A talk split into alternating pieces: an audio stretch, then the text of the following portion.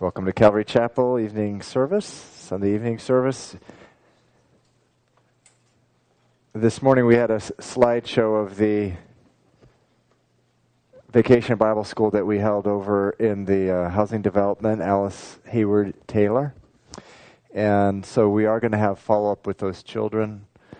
Um, and just important not to, you know, sometimes with mission stuff, uh, too often people go somewhere and minister and and someone comes to know the Lord or someone is fed or or someone is uh, healed or something and then the sort of missionaries pull out and there's no one there for follow up there's no one there to to at least offer some kind of opportunity to develop a relationship and start sort of growing in the Lord and get to know who God is and so if you would like to be a part of that, please contact Sue. Also, we have sign up for the next one. We're having another one in the same place. And so uh, continuing to uh, pray and persevere and uh, really appreciate what the Lord is doing there with the kids over there. And uh, it's the only other thing that the one of the um, Wednesday night studies uh, during the summer, we toned down the schedule a little. The women's study is no is not going to be meeting over the summer. It's going to resume in September. The same with uh, the study in Dorchester. So, uh, uh, in any event, okay. So this evening we are in Second Chronicles. Second Chronicles.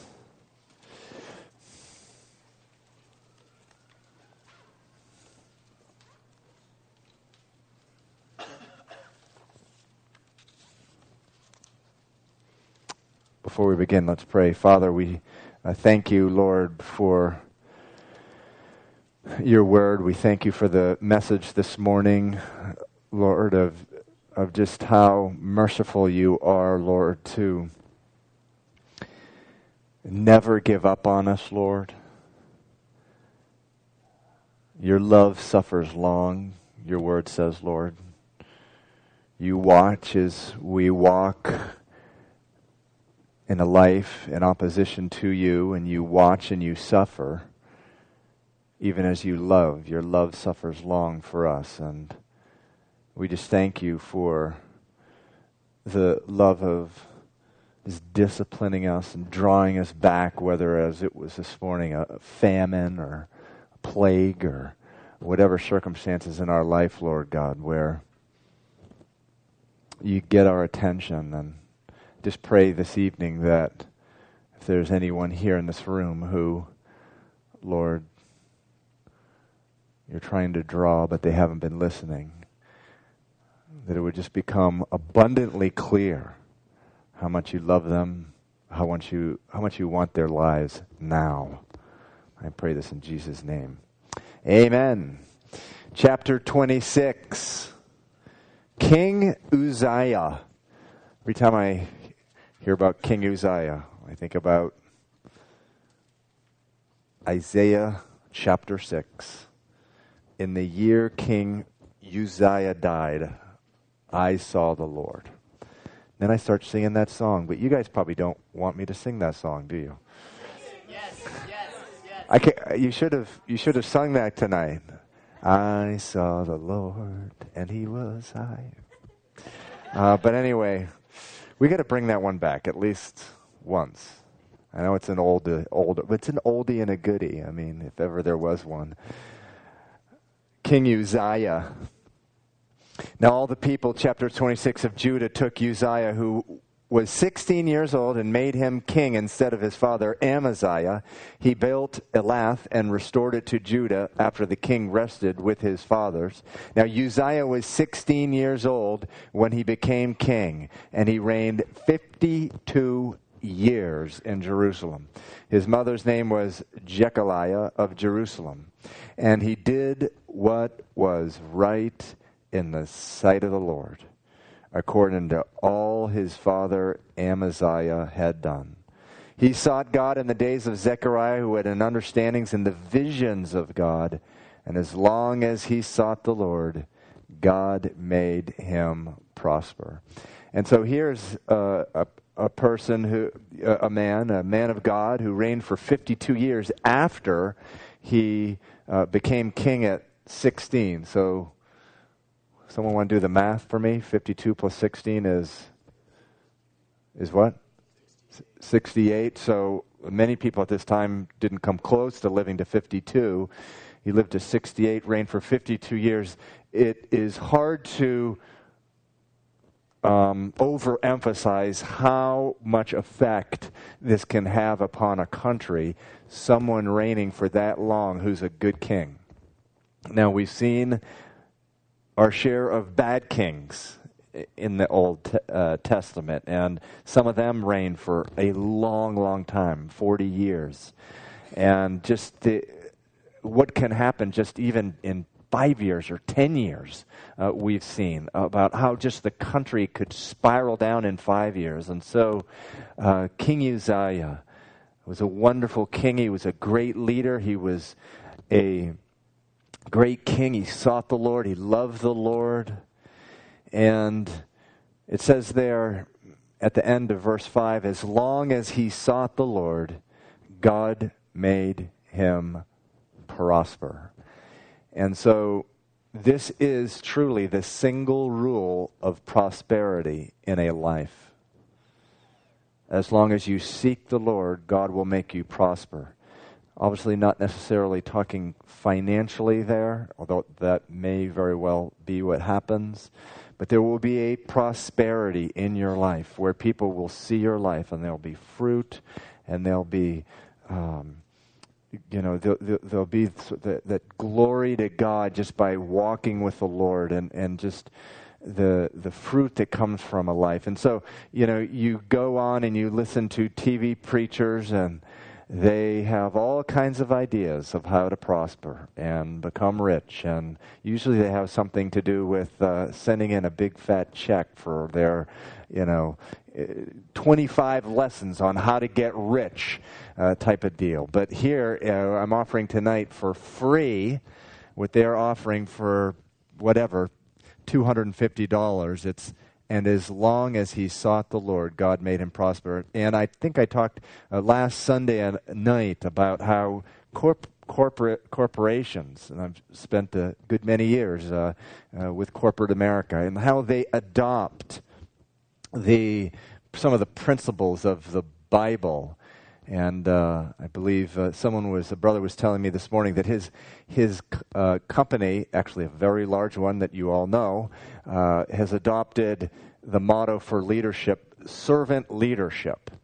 And that's going to be what he's going to try to impose upon the uh, the leadership of his company. And you know, we were just talking about that. Th- there's so much attention is being in, in corporate America is on how to make money.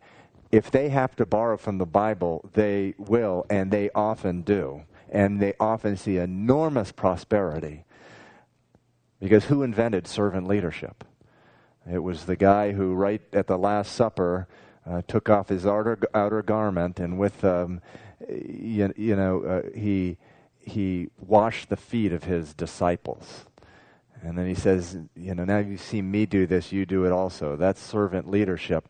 The problem is, is that what happens in corporate America, and we'll see also in the life of Uzziah, it's as long as they uh, seek the Lord. And of course, that doesn't happen with um, in corporate America. And so, oftentimes, uh, you will see that uh, in a Christian life that um, there's prosperity for a season someone stops seeking the Lord, the prosperity, they'll be living off deposits, if you will, for sometimes a number of years.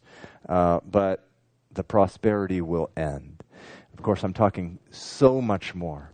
Uh, than about finances. I'm talking about relationships. I'm talking about just fruitfulness uh, in your life.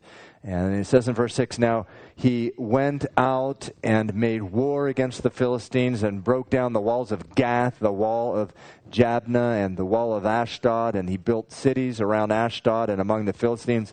So he wipes out the Philistines. These are the people, you know, this is where Goliath came from, and who had just been the nemesis of Israel for so many years. he just goes down there after he's seeking the Lord for a number of years and goes and wipes them out. God is clearly with this man. Verse 7 says, God helped him against the Philistines, against the Arabians who lived in Gur and against the Meunites. Also, the Ammonites brought tribute to Uzziah. His fame spread as far as the entrance of Egypt, for he became exceedingly strong. And Uzziah built towers in Jerusalem at the corner gate at the valley gate and at the corner buttress of the wall where he fortified them. He also built towers in the desert. He dug many wells, for he had much livestock, both in the lowlands and in the plains. He also had farmers and vine dressers in the mountains and in Carmel, for he loved the soil. So he was a farmer. He was a king, but he liked to get out there and, and get dirty. And he just uh, really started off with some big time humility. And the Bible says God will oppose the proud and he will exalt the humble. It's just a law written into creation, and it certainly applies uh, mostly uh, in the realm of, uh, of Christian leadership or leadership within God's kingdom. And, and he was a king, and he was just prospering because of his humility.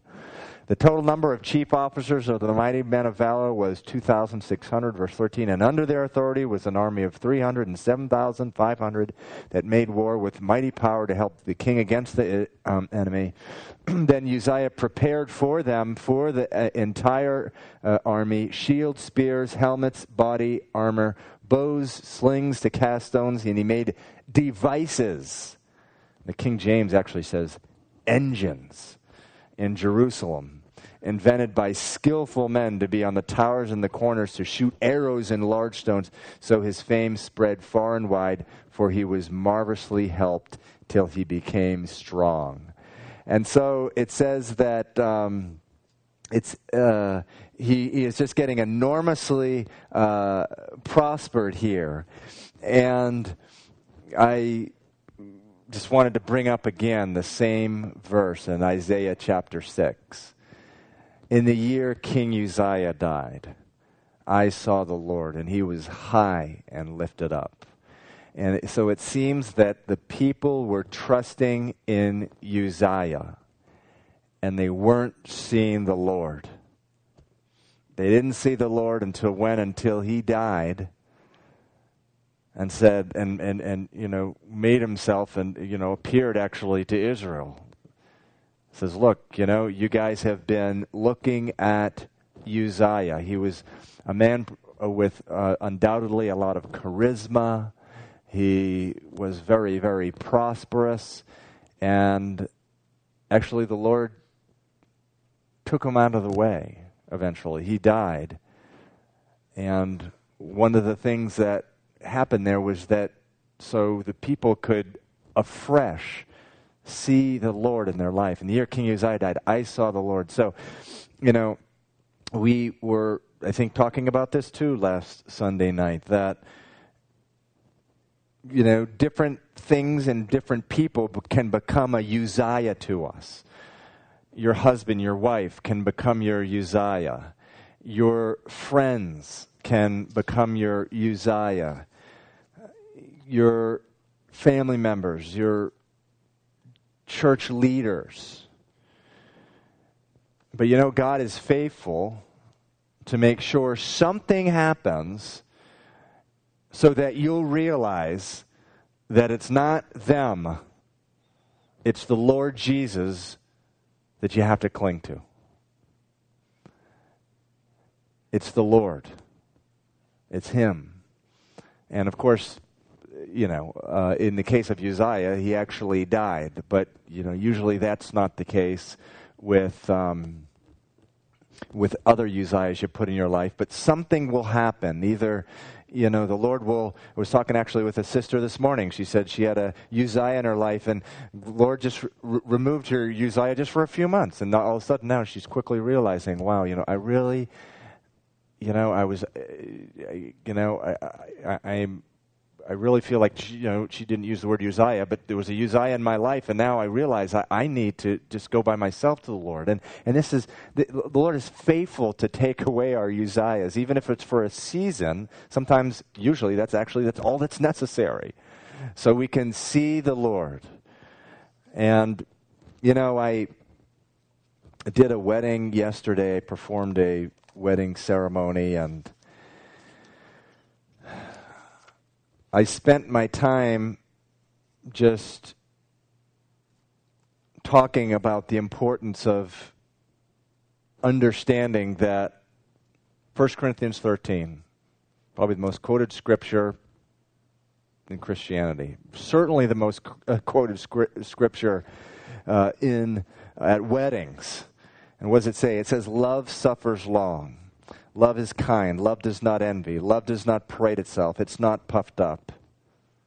Love does not behave rudely, does not seek its own. It's not provoked. It thinks no evil. Love does not rejoice in iniquity, but rejoices in the truth.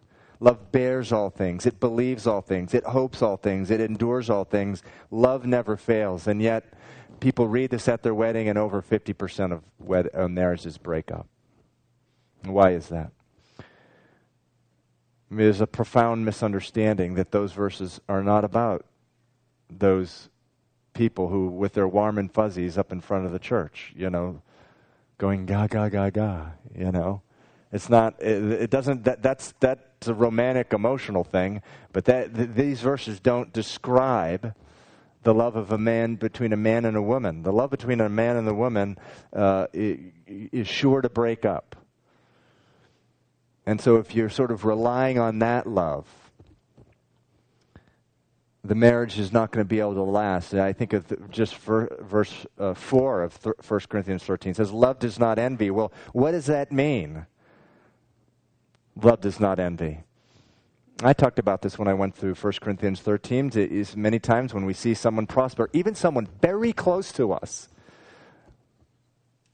we're like, man, I wish that wasn't them, it was me.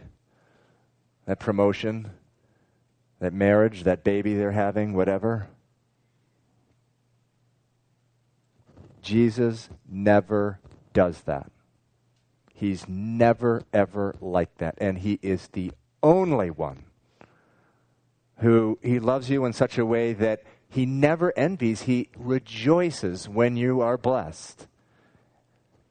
Let me tell you, no matter what you may think of your wife, she doesn't love you like that. Whatever you what you may think of your husband, he doesn't like you like that. Your parents, they do not love you uh, like that.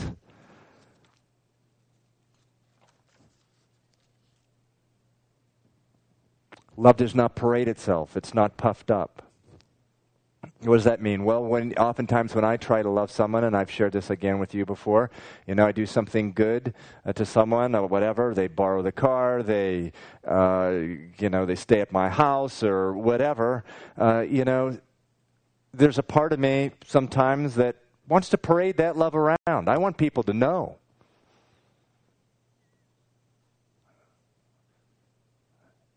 And I want, you know, let something slip out so someone finds out about it type of deal. Jesus never, ever loves like that. Ever.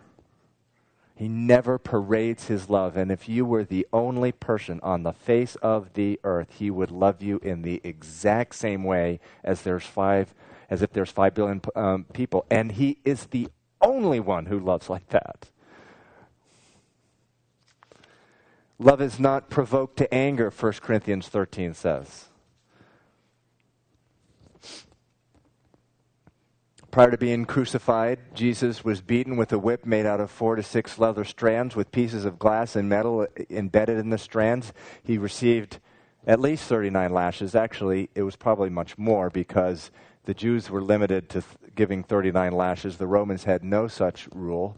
And so he was beaten with this, this he was scourged, and uh, which meant that most of the skin of his back was just completely torn off by the time he uh, got to the cross. After being beaten, he was struck in the head, he was spat on, he was mocked, he was blindfolded. After he was blindfolded, they hit him, the Roman soldiers did, and they said, Okay, now prophesy. Who hit you? This is Jesus. This is the Son of God. And guess what? Through the whole process, he never became angry, not even once. There's only one person who's going to love you like that, and that's Jesus. The Bible says, Your father and mother, they may forsake you, but the Lord will not. And so, God is faithful to show you that you need to put the relationships in your life in proper order. Doesn't mean for a second I don't love being with my wife and depend upon her for prayer and, and, and you know and, and, and this type of thing. But you know, at the point where she starts becoming a substitute for the Lord Himself, rest assured, God is faithful to realign my relationship with my wife to make sure that she's not becoming that substitute. So, in the year that King Uzziah died, I saw the Lord. So, God was faithful to remove Uzziah. Then it continues in uh, verse 16. There's a tragic, tragic uh, change here uh, in Uzziah's life. You know, you and me, I'm sure, barring something extremely unusual, never know what it's like to have this much power, as much power as Uzziah had, and this much favor. And it's, it's, it's hard for any person to really to be able to serve in this way without falling. And so he does here. Pride cometh before the fall, Proverbs says, and this is what happened to Uzziah. But when he was strong, his heart was lifted up, meaning that's a biblical expression for which means he became proud to his destruction. For he transgressed against the Lord his God by entering the temple of the Lord to burn incense on the altar of incense. So Azariah the priest went in after him, and with him were eighty priests of the Lord, valiant men. And they withstood King Uzziah and said to him, It is not for you, Uzziah, to burn incense to the Lord but for the priests, the sons of Aaron, who are consecrated to burn incense. Get out of the sanctuary, for you have trespassed. You shall have no honor from the, from the Lord God. Then Uzziah became furious, and he had a censer in his hands to burn incense. And while he was angry with the priests, leprosy broke out on his forehead before the priests in the house of the Lord, besides the incense altar. And Azariah, the chief priest, and all the priests looked at him, and there on his forehead he was leprous. So they thrust him out of the place. Indeed, he also uh, hurried to get out because the Lord had struck him. And King Uzziah was a leper unto the day of his death. He dwelt in an isolated house because he was a leper, for he had been cut off from the house of the Lord. Then Jotham, his son, was over the king's house, judging the people of the land. Now, the rest of the acts of Uzziah, from first to last, the prophet Isaiah, the, the son of Amos, wrote. So Uzziah rested with his fathers, and they buried him with his fathers to the field in the field of Beer, which belonged to the kings, for they said he is a leper. Then Jotham, Jotham, his son, reigned in his place. And so, what was his sin? Well, you know, he took on the role of the priest. Now, in the Mosaic law, the law of Moses, which Moses had received from the Lord on Mount Sinai, was very, very, very specific that only priests could serve in the temple. And, you know, this was a really important thing that was being handed down by the Lord because all these things were a picture of Christ. The priest was a picture of Christ and representing the people. And that's why during that time um, there was just a specific rule only the priest could serve in the temple.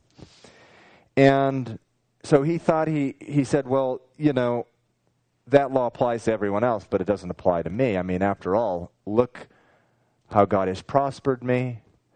Look at how strong I am. And you know, this is always or typically what precedes the, the fall. This is what this is what how pride operates. It's you get so strong that you just feel, obviously, these things don't apply to me. They apply to other people. And so he went in and he was struck with leprosy. Now, um, there is a reason, well, actually, there's a number of reasons uh, that he, he, was struck with leprosy. One, if you remember that from you know the book of Numbers, where other people tried to approach the altar with incense. There was prior to Jesus Christ, there was no real plan for a normal person to just come into the presence of God. In fact, even the high priest only went once a year, and that was only after many baptisms, many animals were sacrificed in his place, and, and that's because of the holiness of God. And you know, one of the things that really struck me as we were going through Leviticus and Numbers and, and just just the holiness of the presence of God that anyone else come into his, came into that presence, the fire of God would, came down. It was it really struck me. Wow, this is what Jesus did for me. He actually did everything that was necessary to allow me to come into the presence of God.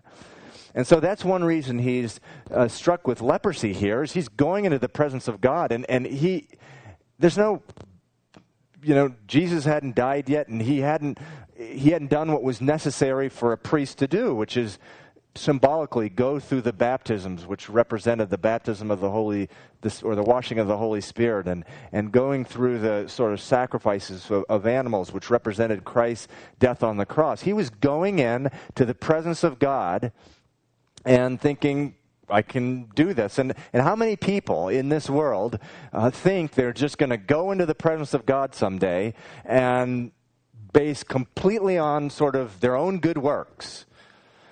I don't need Jesus' blood. I don't need to have faith in him. There are many roads to heaven, and besides, I'm good. And, and so they do just what you they're going to die, and, and it's going to wind up the same thing. There's going to be judgment because they went in, uh, you know, into the presence of God thinking that they were righteous enough to go to heaven, to be righteous before God.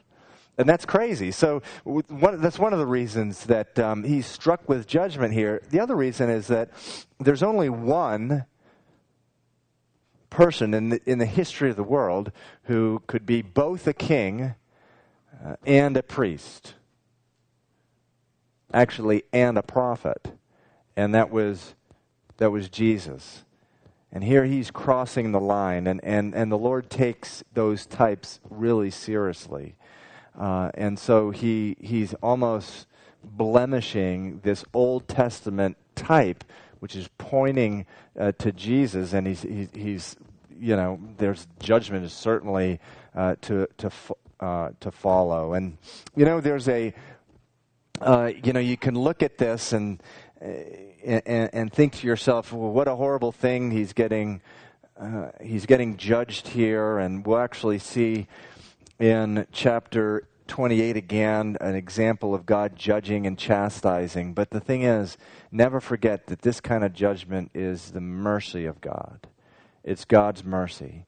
You know, in Hosea chapter 4, verse 16, it says, Israel is joined to idols, let him alone. That was referring to the northern kingdom, which God essentially just let alone. And, and you know, that, that verse, you know, I, I read actually this morning in my devotion time. It just, it makes you shudder that that God would actually that I would reach a state of rebellion that is just so long and so bad that finally God says, "Let him alone."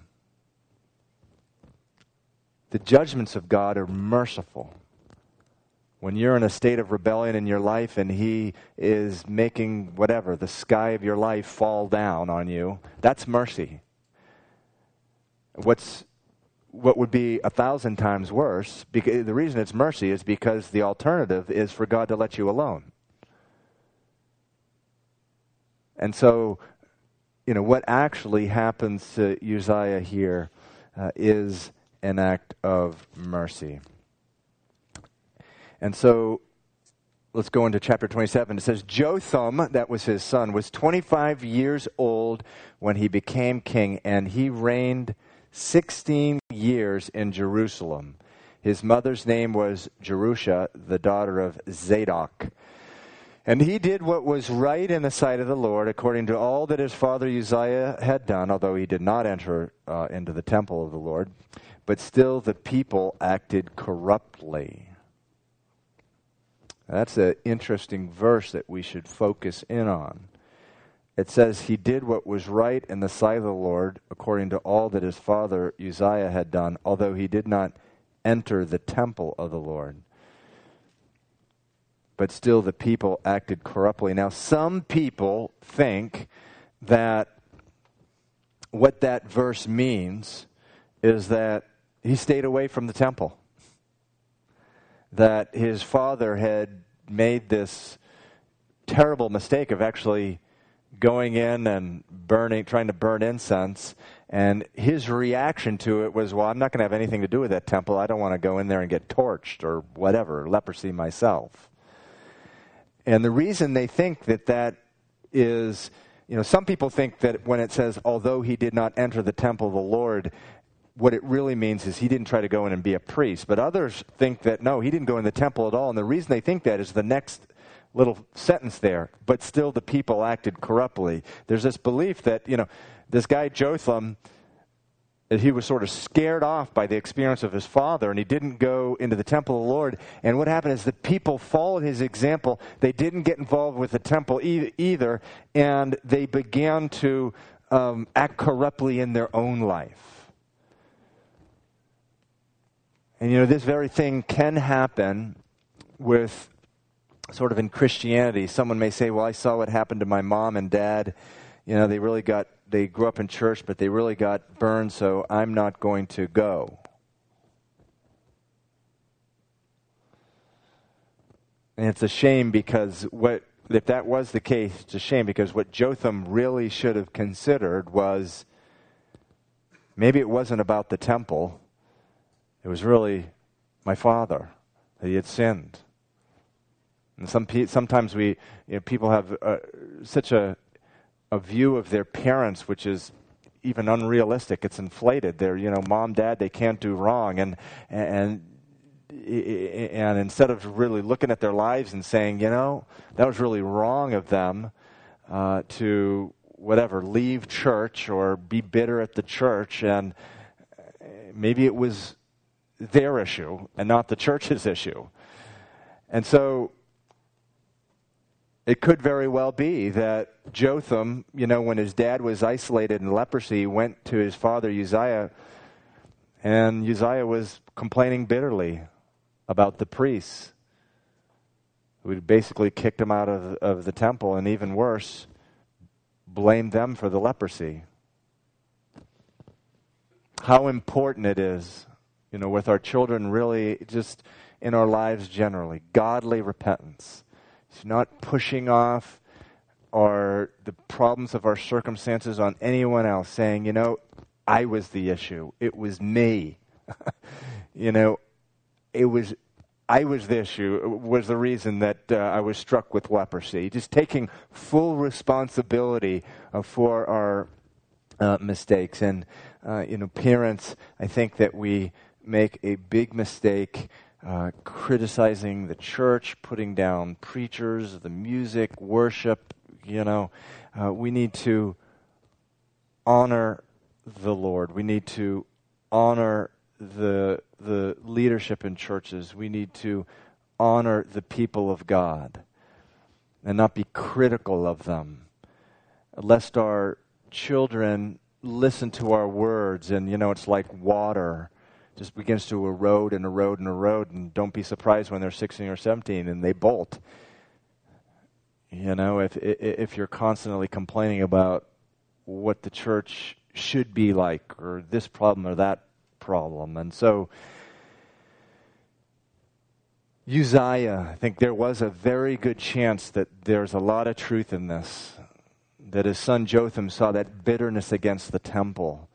So he didn't go in. The problem is, is that he was a leader and people followed him. And and it could be that they followed his example and didn't uh, enter into temple worship. And, and so it says they acted corruptly. Verse 3 he built the upper gate of the house of the lord and he built extensively on the wall of ophel.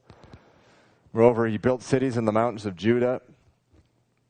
In the forest. He built fortresses and towers, so a lot like his father, he's, he's building up the kingdom. He also fought with the king of the Ammonites and defeated them. The people of Ammon gave him in that year 100 talents of silver, 10,000 kors of wheat, and 10,000 of barley. The people of Ammon paid uh, this to him in the second and third year also.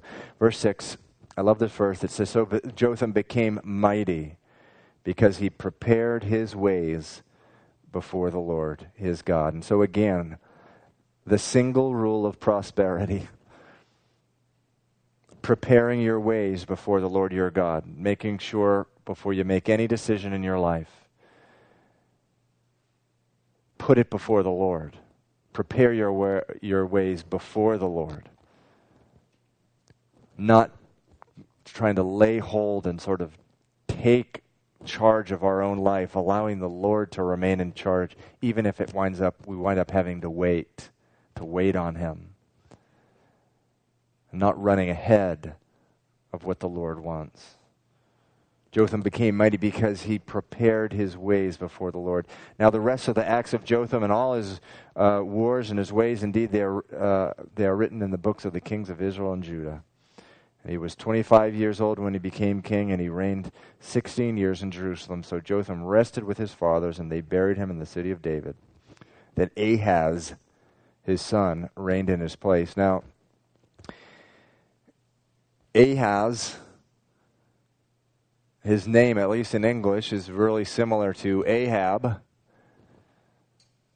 And although there were one or two kings who may have competed for this dishonor, he was among the most wicked kings that the south Judah ever knew.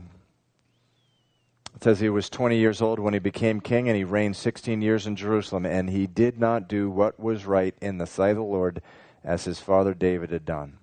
For he walked in the ways of the kings of Israel and made molded images for the Baals. He burned incense in the valley of the son of Hinnom, which or Gehenna, which or hell or Hades, and burned the children into fire according to the abominations of the nations whom the Lord had cast out before the children of Israel. And he sacrificed and burned incense on the high places, on the hills, and under every green tree. And so this man, Ahaz, picking up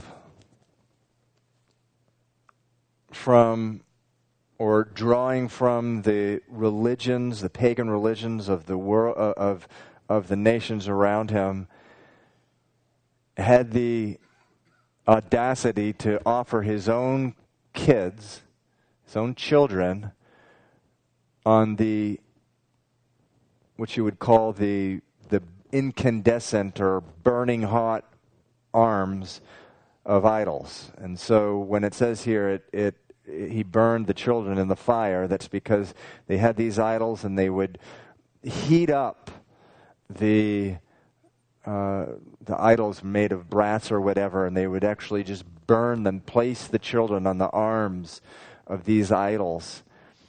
And um, you know, it's just an unbelievable, unbelievable barbaric act. And the thing, though, when you see this, is that you do begin to, to wonder because to offer your kids and burn them alive, it does take an enormous amount of passion and sincerity and zeal. I mean, certainly it's directed in the wrong direction.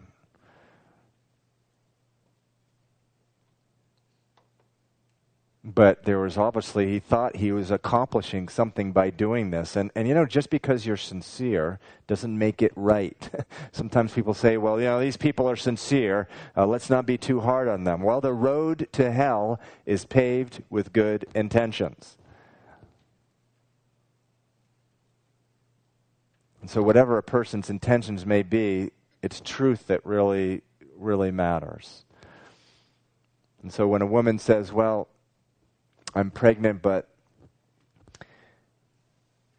you know, if I have this child now, it's really going to basically bludgeon my career. I won't be able to have a career. I'll be living off welfare someday. And she has an abortion. Good intentions, maybe, but she's sacrificing a life at the altar of materiality. Thank God for the grace of Jesus Christ and the blood of Jesus Christ, there's complete forgiveness and grace there. But and today, just the you know fathers going and spending 80 hours a week, whatever, and ignoring their kids or fathering kids and taking off and saying, you know, I'm not going to be responsible for them. They're burning them on the arms of material success. And so, you know, we do what I never want to do in this church when we're reading the Bible is just say, oh, that wicked man. We need to look at our own hearts, our own society, our own nation. In our heart, we have, there's that seed bed which we inherited from Adam and Eve, a gene pool, which is we're, we're capable of doing the very same things that this man Ahaz was doing. But you never get away with this. Verse 5. Therefore, the Lord his God delivered him into the hands of the king of Syria. I mean, this, this guy, Ahaz, Eh, you read this one chapter and you're like, no one that I can think of other than Ahab did God do more to try to get his intention? And as we'll see, it just did not work. This guy, I, I mean, the Lord repeatedly tried to get this guy's attention.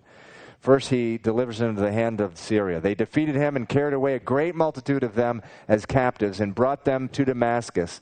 Then he was also delivered into the hands of the king of Israel, who defeated him with a great slaughter. Uh, and, and, so he's uh, delivered there into also into the uh, the you know, the northern kingdom, the kingdom of Israel, which by now, remember, God is having nothing to do with them. As I read the verse before, leave them alone. Leave them alone in their sin. And the children of Israel, verse 8, uh, carried away captive of their brethren 200,000 women, sons and daughters, and they also took away much spoil from them and brought the, the spoil to Samaria. Verse 9, this is really interesting. But a prophet of the Lord was there whose name was Oded and he went out before the army that came to Samaria, and he said to them, Look, because the Lord God of your fathers was angry with Judah, he has delivered them into your hand, but you have killed them in a rage that reaches up to heaven. And now you propose to force the children of Judah and Jerusalem to be your male and female slaves, but are you not also guilty before the Lord your God? In other words, look, yes, I used you to as out of an act of mercy to judge them and to punish them and try to get this king's attention. But now you're taking it way too far. You're going to make these people your slaves, your cousins. You're going to make them your slaves. And, so it says there in verse 11 Now hear me, therefore, and return the captives whom you have taken captive uh, from your brethren, for the fierce wrath of the Lord is upon you. So, as evil as the northern kingdom may have been, they took this very seriously, and they did. Uh, the leaders uh, gathered together, and in verse th- 13, um, he says, the, the, leaders go to the people and say, You shall not bring the captives here, for we, are, we have already offended the Lord. You intend to add to our sins and to our guilt, for our guilt is great, and there is fierce wrath, uh, fierce wrath against Israel. Remember, although the, the north has, has pretty much been totally given over, over to idols. There was a small remnant. Remember Elijah saying, God, I'm the only one left? And God says, No, there's not. There's a remnant of 7,000. So there was a small remnant and apparently, these are among them that actually still uh, listen to God. And so, verse 14 so the armed men left the captives and the spoil before the leaders and all the assembly. Then the men who were uh, designated by name rose up and took the captives. And from the spoil, they clothed all who were naked among them, dressed them, and gave them sandals, gave them food and drink, and anointed them. And they uh, let all the feeble ones ride on donkeys. So, like, this is what I would call godly repentance. I mean, they totally turn around and they and and they repent and they even bless the people. And so now, you know, the Lord has tried out of mercy to get Ahaz's attention by the, the Assyrians to slaughter him, the Israelites to slaughter him. He's still he's he's still clueless. He's still in his rebellion. He refuses to to turn to the Lord, God doesn't give up on him. Verse 16 At that same time, King Ahaz sent to the king of Assyria to help him. For again, the Edomites had come, attacked Judah, and carried away captives. So now it's the Edomites. And, and, and they come in and slaughter them. And, and, and then at verse 18 it says, And then the Philistines invaded the cities of the lowland of the south of Judah and had taken. And so now the Philistines, so God is trying to get this man's attention. Verse 19, For the Lord brought Judah low because of Ahaz, king of Israel, for he had encouraged moral decline in Judah and had been continually unfaithful to the Lord. And also, Tiglath-Pileser, king of Assyria, came to him and distressed him and did not assist him. In other words, he paid the king, verse 16 of Assyria, to come and help him. The king comes, takes his money, but just basically says, thanks for your money and goodbye i'm not going to help you and so he's this king is reaching out to other sources for assistance it, and they are basically turning him back. None of it's working but he it, says in verse 22 now in the time of his distress king ahaz became increasingly unfaithful to the lord. This is that king ahaz. Boy, I hate to be the guy who has a, a verse in the Bible that says, This is that King Ahaz. This is that Steve Cole. Please, no. I mean, you know, this is that King Ahaz. And then he says in verse 23, it says in verse 23, amazingly, for he sacrificed to the gods of Damascus, which had defeated him, because the gods of the kings of Syria uh, help him this is what he says Because the gods of the kings of Syria help them, I will sacrifice to them that they may help me. But they were the ruin of him and Israel. And then, you know, eventually and look at verse 24. And so Ahaz gathered the articles of the house of God, cut in pieces the articles of the house of God, and shut up the doors of the house of the Lord, and made for himself altars in every corner of Jerusalem. So he shut up, he boarded up the, the temple. And, and, and, and he's just desperate, trying to find some way to relieve himself of this incredible distress. Verse 27, he winds up dying he rested with his fathers, and they buried him in the city of Jerusalem, but they did not bring him into the tombs of the kings of Israel. And so uh, here you have this guy who is just doing everything but going to the Lord to try to bring comfort to his life, to ease the pain of his life. And this is one of the most painful things to see in a, in a person's life, a man or woman's life where there is all kinds of stuff coming uh, in their life. Just just like just like here where you have the king of Edom on one side of their life uh, attacking them you have the king of Assyria the king of Syria the king of Israel. And it's and, and yet they don't t- turn to the Lord. And they think well maybe it's more money I need or maybe it's a better relationship I need or maybe it's just more friends uh, uh, no, it's a simple relationship with Jesus. That's the solution. And, um, uh, you know, in, verse 22 again, says, Now in the time of his distress, King Ahaz became increasingly uh, unfaithful to the Lord. And, and, and, this is the reaction that I see um, from some that, that the worse things get in their life, the worse their behavior gets. It, it, and, and, they just try so hard, just reaching out uh, for uh, anything. But what did we uh, read a while back, uh, actually on Sunday morning, about a few weeks ago? The Bible says that the Lord will not strive with man forever. Uh, Genesis, I think, chapter 6. What does God say? My spirit will not strive with man forever. And this is a classic example. You know, God sends the the Syrians to him. He sends the Israelites to, to him to, to punish him. He sends the Assyrians. He sends the Edomites. He sends the Philistines. And still, at the very end, what does he do? He boards up the house of the Lord. He steals the stuff and makes little idols all around the city. So, what, you know, one of the most chilling verses of, of the Bible where God says, Israel has clung to his, its idols, leave him alone. So finally, God leaves him alone. He never repents. And, and you know, he's given this dishonorable uh, funeral. He's not, he, you know, he doesn't, uh, he's not buried with the other kings there. He just, it, it says there, all his behavior, it says, uh, became a ruin, verse 23, uh, of him and of all of Israel. Now, lest we end this lesson on a depressing note, the last sentence of verse 27 says, Then Hezekiah, his son, reigned in his place. Eleven chapters of the Old Testament are dedicated to Hezekiah's life. He was a wonderful king,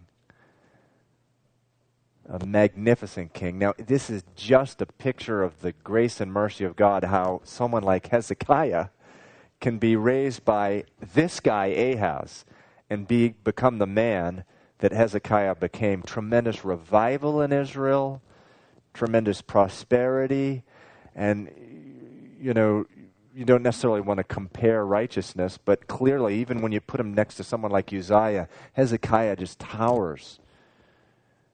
You know, it, you know, in the Bible, and he's just one of the greatest kings of, uh, of Judah. And, and there's First Kings talks uh, about him, uh, Chronicles, the book of Isaiah uh, chronicles his life. The Lord invests 11 chapters uh, to this, this one man. It's interesting sometimes with the Bible how much space the Holy Spirit decided to dedicate towards certain things. I always thought it was interesting that the Apostle James, there's a single verse about his death. It just says, and Herod slew him. That's it. And it goes on and starts talking about something else. For whatever reason, God only wanted us to, that one sentence. It seemed like it was a huge thing there in the book of Acts, but one sentence. Well, he went to be with the Lord. Why do you need to hear more, you know, about what happened? but Hezekiah, there's 11 chapters, and uh, and so we will um, we will uh, take up his uh, the the his study next week. But before we do, I just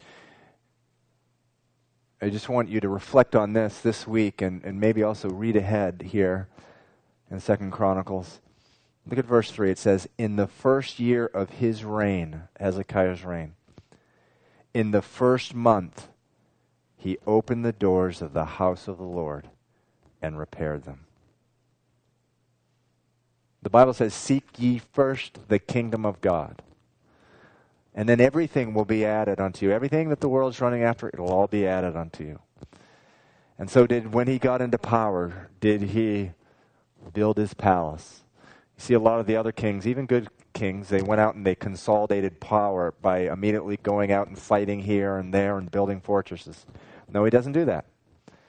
He the first his first act of king is opening the doors of the Lord and repairing uh, his his temple. And that you know it's just I just encourage you there's this concept of first fruits in the Bible. When it comes to our money the first fruits the Bible says belong to the Lord first day of the week every day of the week belongs to the Lord, but there's a f- special consecration the first day of the week. The first part of the day, Proverbs says that um, I love them that love me and that they seek me early. He that seeks me early shall find me. So dedicating that first part of the day uh, to the Lord.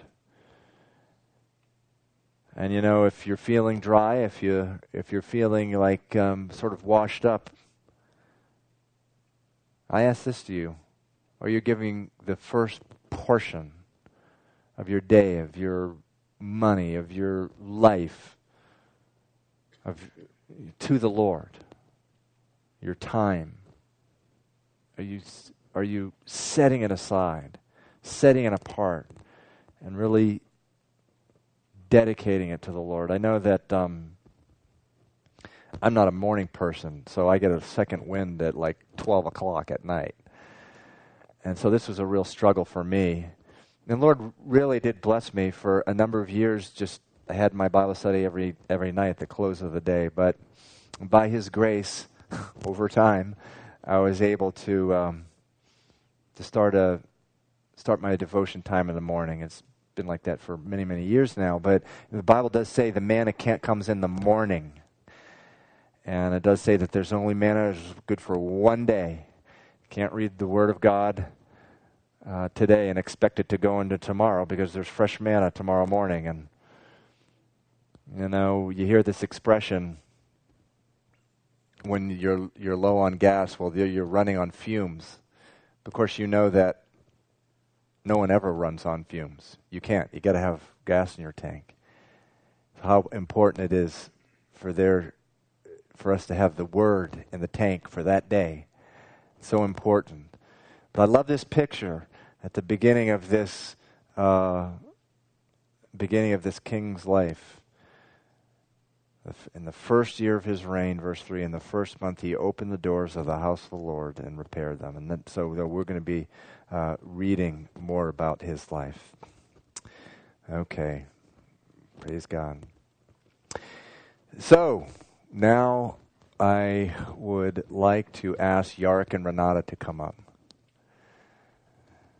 So Yarik and Renata have been with us since uh, the church started, and a number of years with the Bible study in our living room, and they've been called to Houston, Texas. Where's your Where's your hat, Yarik? I, I don't get it. Oh, it's in the truck. It's been packed. Hey, Greg, can we have a can we can we have a mic up here? Can you have a mic? So when uh, folks on our ministry team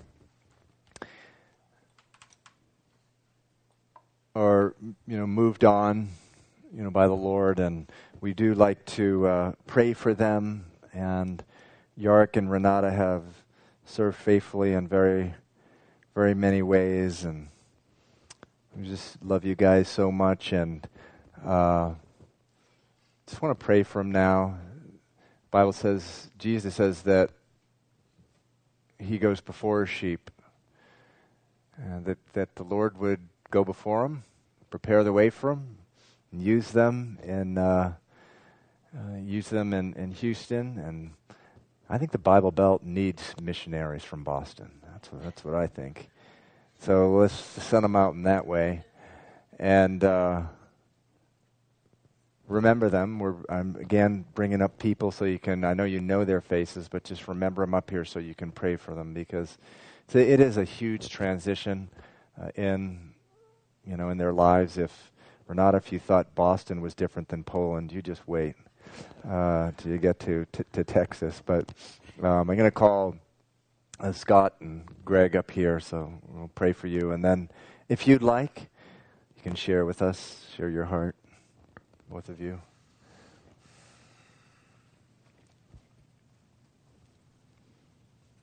Father, I just thank you uh, for Yarik and Renata and just the blessing they have been to us, Lord. And Lord Jesus, we ask and we know that you are faithful to uh, prepare the way for them, Lord, and, and cut out that path. And Father, I just pray, I know that uh, Yarik has a a job down there to do in Houston, but I know the reason you're you want him uh, down there, Lord, is, is, not for a job as much to uh, to to really affect your kingdom there. And the same with Renata, Lord. And I just pray, Father, that you would use them there. Please guide them to the church that you want them to be in. Please Lord, we ask that you take care of all the details. Please stir up our hearts to pray for them, Lord. And I just pray, Father, that you would just use them and, and bless them. And, Father, they can serve, Lord, and hold up the arms of uh, the pastor of whatever church they're going to be in. And, Lord, Lord, we just just praise you. Praise you for them. Praise you for the relationship that we've had. And, Lord, uh, we thank you, Lord, that um, I'm sure we probably will see them again sometime, but Lord, just for the confidence of knowing that although they're leaving, we will be all one family in heaven praising your holy name, Lord. And we thank you for that. We just thank you for the family of God, Lord. And we thank you for them. In Jesus' name, amen. Okay, do you have something to, to share for us? Me first. Yeah. Hello. oh, by the way, we are moving. You know that we are not being created to work physically like that. Um, well, I've been in this church for almost seven years, and uh, before I came here and uh, married Yarik, I was saved for one year, and I was baby, very baby. I would say I was embryo Christian, and all I grew, you know, for those who know me uh, for these years, um, you know who I was and who I am now, and all this growth that I had is only because we were in this church. And I just thank you so much for that. And it, has been, oh yeah, super. It's been really um, wonderful to serve here, and I learned how to take re- really pleasure to serve people. Um, and uh, you know, God is doing wonderful things. And in this last couple of days that we were packing our stuff and we we're boxing, like, you know, you want to pray that every single thing that is in your house has a cubicle shape to fit in the box. And nothing is. After you packed all the cubicle stuff, everything is weird. And it doesn't want to fit, and it's just so frustrating. And you know, in this couple last days, there was so many people that helped us, taking our children away, um, giving us free hands to just do the, the work that um, wasn't a pleasure to do, but you know, I don't know what I would do without you guys here. And uh, f- what I wanted to say for this this last couple days, I, I, I haven't been praying really. Um, like I wouldn't sit and pray for all day to you know to remember what I want, what I want to thank, and like this kind of stuff. But each single prayer that I had throughout the day was answered like almost right away, and it was it was really there were so many miracles to work out all the details that they, they seemed not. But then you know it's just it's just so just weird and wonderful so it hurts guys to leave you but i have absolute peace that there is there is a church family that will take us there it, it really hurts to leave this place. But I am happy that, that um, you know, when winter hits, I, I, am sure that someone will come and visit and uh, bring some of, um, of this church uh, to, to Katy. It's next to Houston. That's where we'll be living. Thank you, guys. And, and you, you keep us in your prayers, please.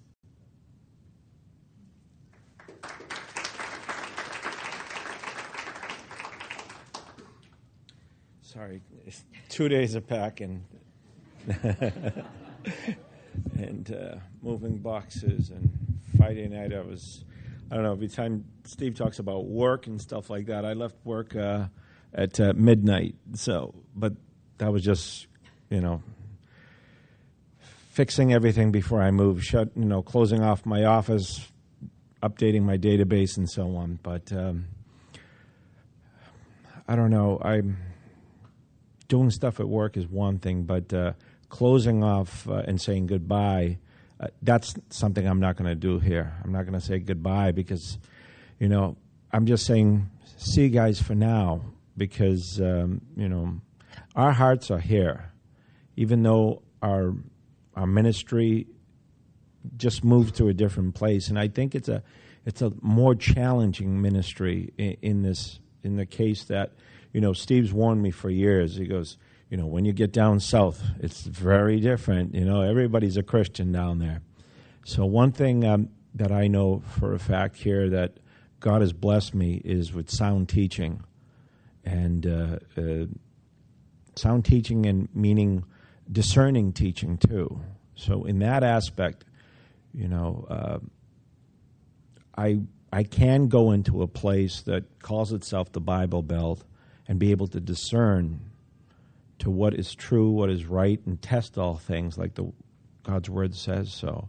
So I just pray that you know, even we did so, you know, the things we did here, the way we served, we just hope God could just bless that, and we could even serve more, and uh, we could be a light to you know the folks down there, because you know one of the fears I've always had is uh, when you read in the Bible, and I I've said this to a few people when Jesus talks to those folks and he says to them that uh, it's better to be cold than it is to be warm because I'm going to vomit you out of my mouth. And that's the words of Christ. So just dealing with all those warm people down there is going to be a challenge. So to be a Christian, I think you got to got to really stand out. So I just pray for uh, prayer in that area. Uh, Steve knows I'm pretty bold in that sense, and he one time told me I have a gift of evangelism, and I just hope that uh, gift uh, continues to burn, and that I could be salt and light. And uh, we're still not sure which Calvary Chapel we're going to be with, uh, but I think the one we want to be with is the one that needs servants and uh, you know wherever the Lord leads us, that's where we're going to go. And and um, we want to kind of. I was telling Steve we want to bring like a spirit of Calvary Boston down there, and that's that because I've heard from you know strangers. For us, it's normal that we have all these people that love each other and serve each other and do all that, and it's just normal. But when a stranger comes in in the door and they say, "What's up with this church?" I've never met people that are so loving and and uh, do all this stuff and serve each other and help each other, um, I say to myself, wait a second, don't they do that at all the churches where you came from? So, well, if they don't, Renata and I are going to bring that spirit that we experience here, that ser- spirit of servanthood, uh, loving and and um, and serving that body, because that's our priority, the body of Christ. And then where, wherever we go in the workplace or or wherever in the neighborhood, t-ball, football, you know, whatever. Uh, we're going to be salt and light, and we just ask for your blessing because it's it's um, maybe it's not the cold place like it is here, but uh, it's a different challenge, and uh, I just pray that we can be used mightily, and uh, just pray also for my little boys that um, you know that uh, we continue and we make sure that we raise them up, not as just Christian cultural, but you know, little men and men that become servants of God. And uh, and uh, serve Him and grow up to be, uh, you know, like some of the young men that I met in this church that are, have been an inspiration to me. Uh, I was always thinking about how blessed those men are that they didn't do the things that I did but in the sense that I could, you know, kind of give him my testimony and tell him all the things that I did when I was 21 and some of the consequences. God forgave the sins that I've had, but there's consequences of it, you know, and it's just it's not worth it. And you guys know who who you are out there, so so I, I just really I love you, young guys, and and uh, especially the men, of course, um, the young men. And uh, I just hope my boys grow up to be just like you guys, uh, young righteous men that love God and serve Him. And um, I just want to. I'm sorry I'm talking so long, but just you're not going to have to put up with me for much longer. I just want to. I just want to thank our pastor Steve and and Pastor Scott and Pastor Greg um, just for for the fine teaching meaning the fact that they've not, um, you know, they've always taught the straight and narrow and discerning teaching and, and just being the, um, the pastors that they were called by God. Uh, because so many of us uh, are sheep that lose our ways at times, and we all need to get that staff once in a while. So, thank you so much, Steve and Scott, and bless this church and bless the leadership. Thank you.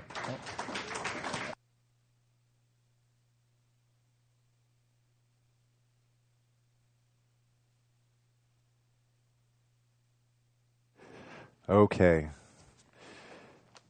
Praise God for the family of God. So if you're going to be joining us with prayer, we're going to be uh, praying for Gospel of Asia this week. And